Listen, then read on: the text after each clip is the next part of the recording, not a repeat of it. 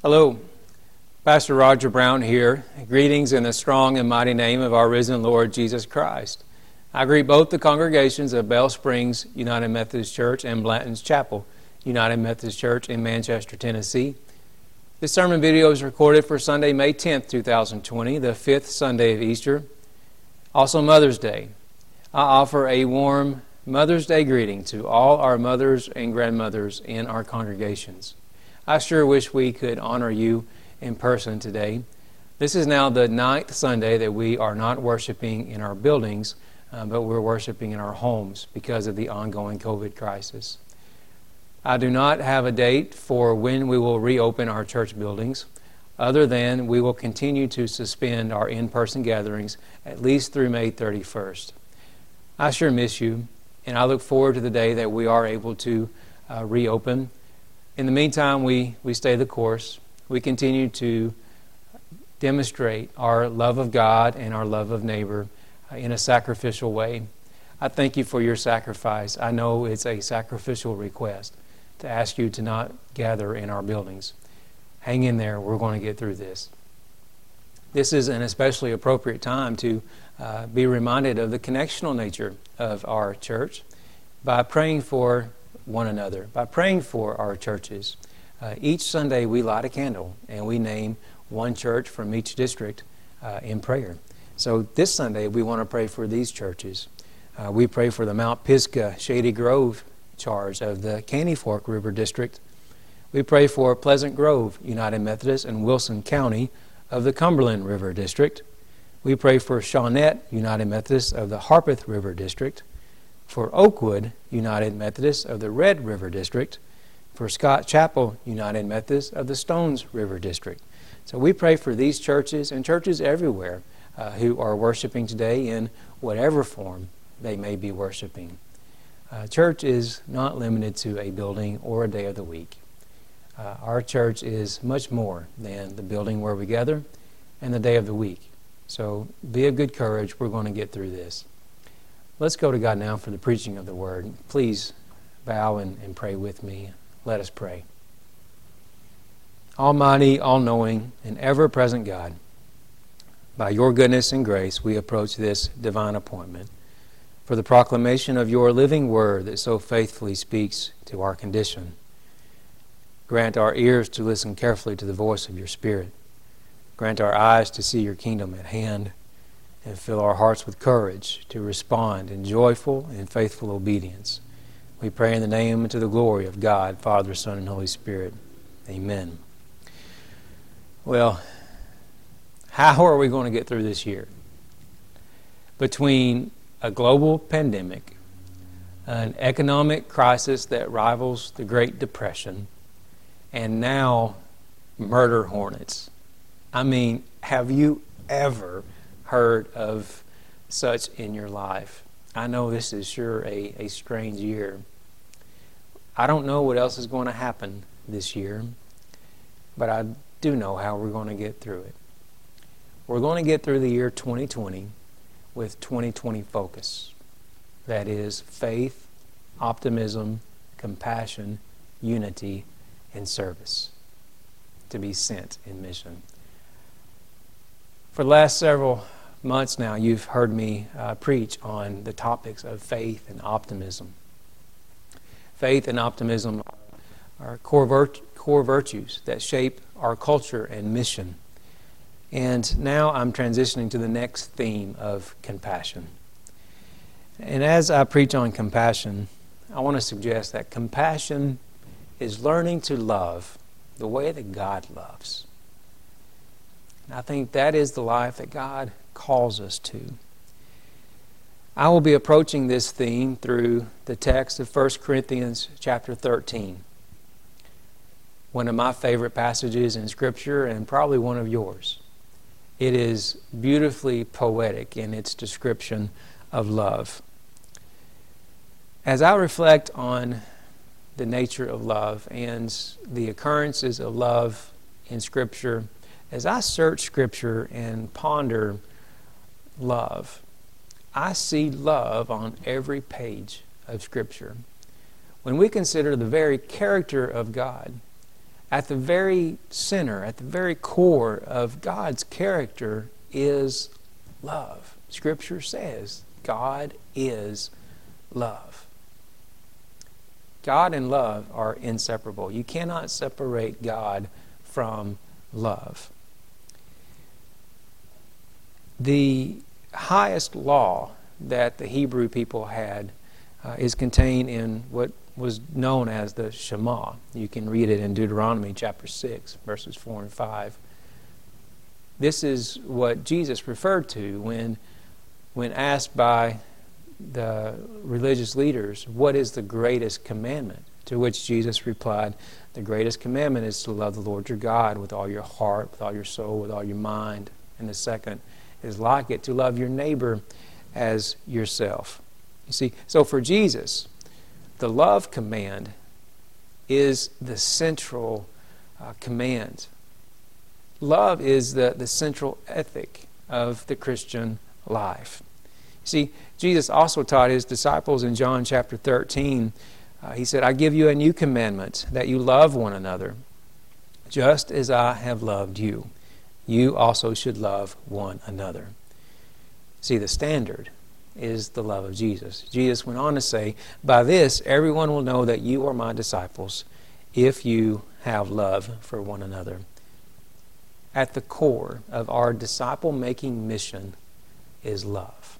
It's even a part of our mission statement at Bell Springs that we make disciples of Jesus Christ who watch over one another in love.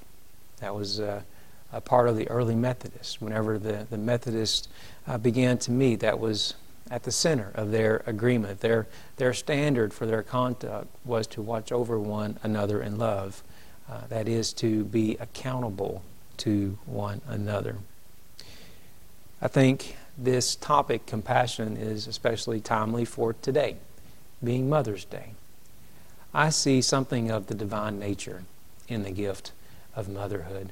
You see, the, the love that we see displayed in motherhood is a self giving kind of love. It's a sacrificial love, a love that uh, puts another above, above self. See, in the Greek language, there are several words that are used for love. For example, the word eros is a word that means to delight or to have affection uh, for. Uh, so you could uh, the, the kind of love that you would have for um, a, an apple. Uh, if you enjoy an apple, you delight in it. Um, or, uh, or between a man and a woman. Uh, the, the word eros uh, is that type of love. But the word that's used in 1 Corinthians chapter 13 is the word agape. The word agape is a self giving love, it is a, a sacrificial love. It's very distinct, it's very different in that way. Um, uh, it's interesting to see how Paul, um, uh, in this chapter, um, transitions uh, his thoughts on, on love. Uh, he, he begins in verses 1 through 3 using negation to illustrate what love is not. So he, here he's describing what the absence of love looks like. That is to say, what, what it looks like when love is not present. And then in chapters in verses 4 through 7, he transitions to describe what it does look like when love is present, using active words that love is patient, love is kind. Uh, so here he's describing what the presence of love looks like. And then in verses 8 through 13, he describes the permanent nature of love, the endurance of love that love is something that you can build your life upon. It is a foundational thing because love never ends. So here, Paul is addressing a church that is uh, deep in conflict. Uh, there are several different issues that, that Paul is addressing. Uh, very, a very problematic church. And it's important to keep in, in context uh, whenever uh, you, you, study Scripture. And, and here, the, the context is, is division specifically uh, following teaching on, on the use of gifts, or I should say, the abuse and misuse of gifts. Because the, the Corinthian church were, uh, they were prioritizing, they, they were uh, taking their spiritual gifts to boast and, and to give favor to. Uh, they, they were pitting uh, the spiritual gifts against each other as if, as if they could be used in, in that way. And what Paul is saying, if you look in verse 31 of chapter 12, which transitions into the rest of, of chapter 13, but strive for the greater gifts, and I will show you still a more excellent way. You see, what Paul is leading up to is, is this idea that, that nothing else matters. All of the gifts, whether prophecy or, or tongues or, teaching or whatever the gift may be, it means nothing uh, without, without love. Reminded of the way John Wesley put it. John Wesley described love as the queen of all graces.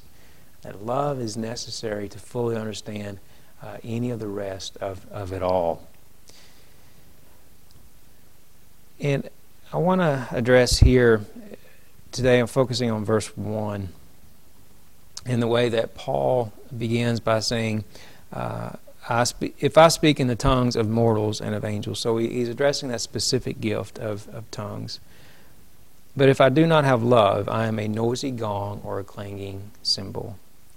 See, what Paul is getting at here is that words matter, and what's behind the words matter, matter even more.